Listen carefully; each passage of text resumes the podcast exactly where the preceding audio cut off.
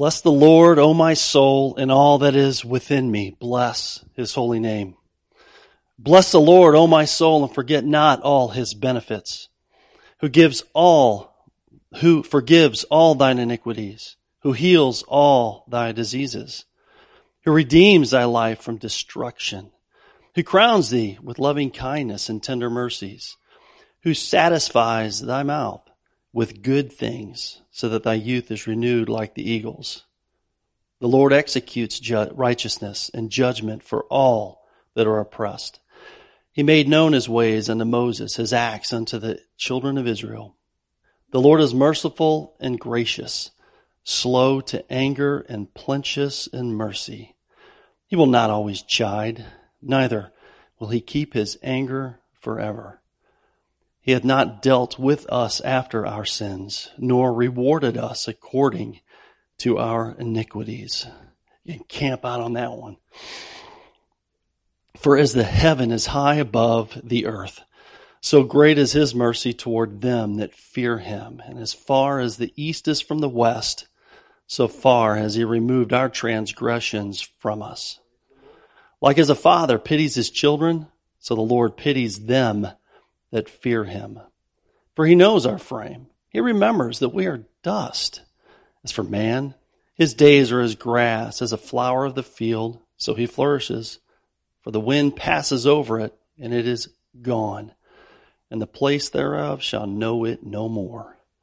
But the mercy of the Lord is from everlasting to everlasting upon them that fear him, and his righteousness unto children's children to such as keep his covenant, and to those that remember his commandments to do them. The Lord has prepared his throne in the heavens, and his kingdom rules over all. Bless the Lord, ye his angels, that excel in strength, that do his commandments, hearkening unto the voice of his word. Bless ye the Lord, all ye his hosts, ye ministers of his, that do his pleasure. Bless the Lord, all his works, in all places of his dominion. Bless the Lord, O my soul. Psalm 103. Got a few paragraphs to read again. The sovereignty of God, Arthur Pink. This is where I'm at. Again, a lot of times when I come up and speak on Communion Sunday, direct uh, comments in Scripture and, and commentary regarding communion, regarding Christ, regarding the cross. I tried. I had another page ready to go, but um, this is where I'm at. And uh, somewhat of a fear. I know we looked at and considered times when we're supposed to be and, and preaching and speaking and, and the heaviness of this position right here and talking about that Friday night. You know, I don't want to be fake. I don't want to pull something out of my back pocket to try to make it fit. This is where I'm at.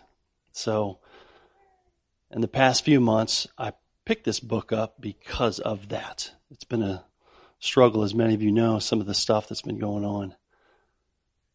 Sovereignty of God. In the chapter, our attitude toward God's sovereignty. There's four points. The fourth point, I'm going to read four or three or four paragraphs under that. One of deep thankfulness and joy. And this applies, I know, to all of us. Chris, I was thinking of you. I was reading through this. God is sovereign. Couldn't be with your husband? He's here now. Praise God. And many other situations. Pink writes, under one of deep thankfulness and joy.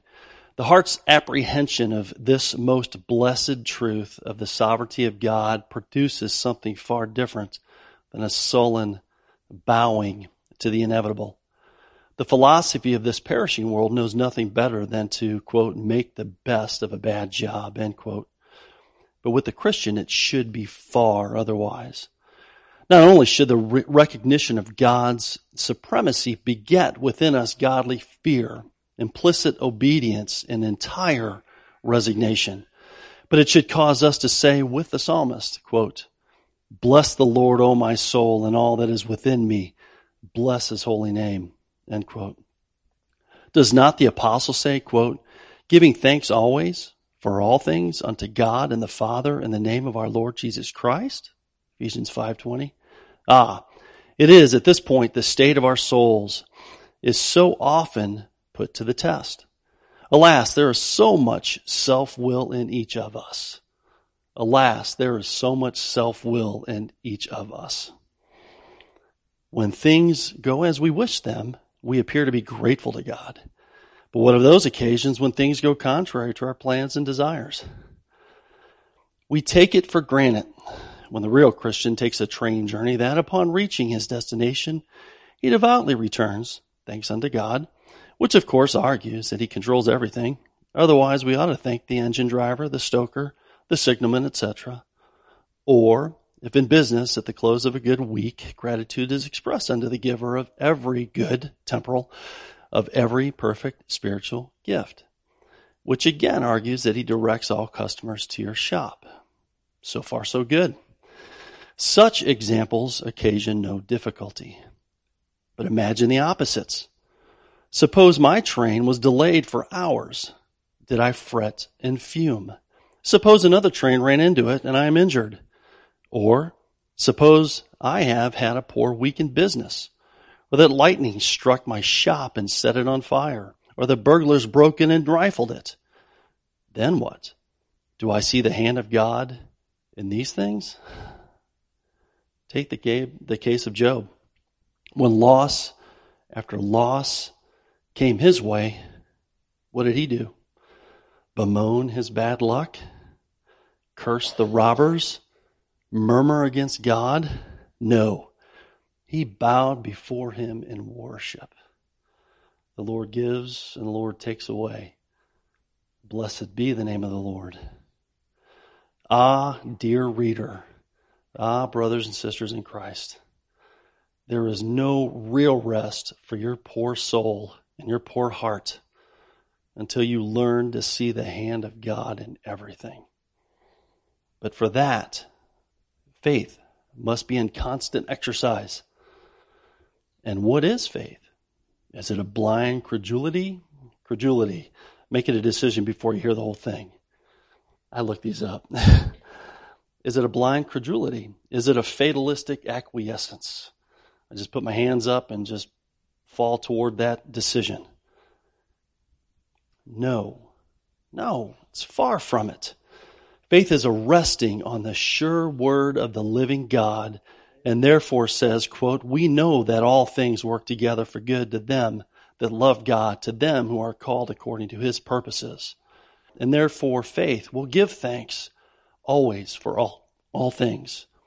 Operative faith will rejoice in the Lord always.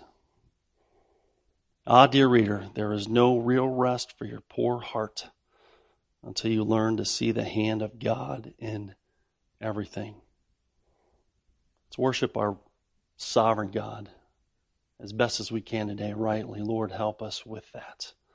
Let's pray.